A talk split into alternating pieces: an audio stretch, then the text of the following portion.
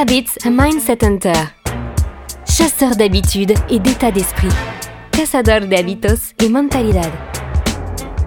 Un état d'esprit innovant pour une vie épanouie. Une émission de et avec Melika Badreddine.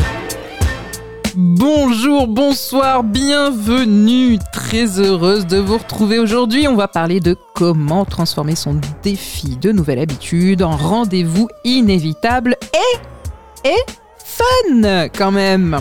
Aujourd'hui, je vais vous parler de Béatrice. Béatrice a 56 ans. Et pour elle, en fait, une nouvelle habitude, c'est nécessaire. Elle en a marre, elle a mal un petit peu partout, je la suis sur plusieurs choses, et pour elle, une nouvelle habitude, c'est synonyme d'une petite voix, comme celle de sa maman, qui lui crie dans les oreilles et qui lui dit que c'est pas bien, que c'est pas sérieux, qu'elle est pas capable, qu'il faudrait faire ci, qu'il faudrait arrêter de faire ça. Ce que je recommande à Béatrice, ce que je vous recommande, bien sûr, c'est de créer une dynamique positive du fun, les amis, du fun. Il est vraiment intéressant de créer une dynamique qui soit positive et efficace quand même. Le but, c'est bien sûr d'y arriver. Ce que je vous recommande, c'est de passer par le chemin de moindre résistance, de moindre volonté. Mais vous allez me dire, mais qu'est-ce qu'elle raconte? On nous parle tout le temps de volonté, on nous parle tout le temps de motivation, et en plus, Melika, elle nous parle tout le temps de rigueur. Et là, elle nous dit, il faut choisir le chemin de moindre résistance et de moindre volonté. Et oui, ce que je vous recommande, c'est vraiment de la jouer euh, espion avec votre cerveau. 007. Le but, vraiment, c'est de faire croire à votre cerveau qu'il ne se passe rien de bien spécifique. Rajouter du fun, de l'amusement et introduire son défi de nouvelle habitude dans son quotidien. Comment faire?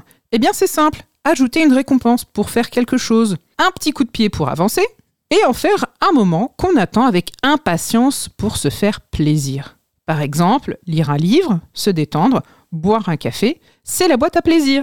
Le but, c'est quoi? C'est de faire tomber les barrières entre nous et cette fameuse résolution du nouvel an que chaque année on ne tient jamais. Travailler sur les déclencheurs, travailler sur ce que c'est que votre habitude, pourquoi, comment elle s'insère dans votre environnement et la récompense.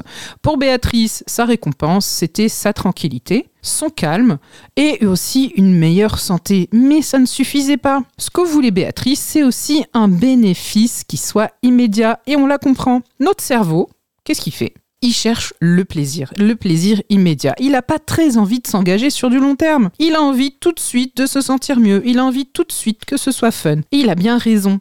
Ce que je vous recommande, c'est de faire comme si votre cerveau avait une personnalité, comme s'il avait 3 ans.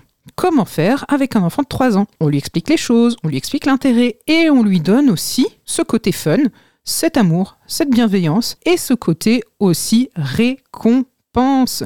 Les amis, pensez-y. Sinon, en fait, sinon, bah, vous le ferez pas, tout simplement. Et le but, c'est de tenir une habitude pour avoir une vie épanouie, pour finalement réussir à avoir un meilleur avenir et un mieux-être. N'oubliez pas, vos habitudes constituent votre mindset, votre mindset influence vos habitudes et finalement, qu'est-ce que ça donne? Ben, En fait, finalement, ça donne la vie que l'on veut ou que l'on veut pas, puisque nos habitudes constituent, mis bout à bout l'une avec l'autre, finalement, la vie que l'on a. À très bientôt pour de nouvelles aventures.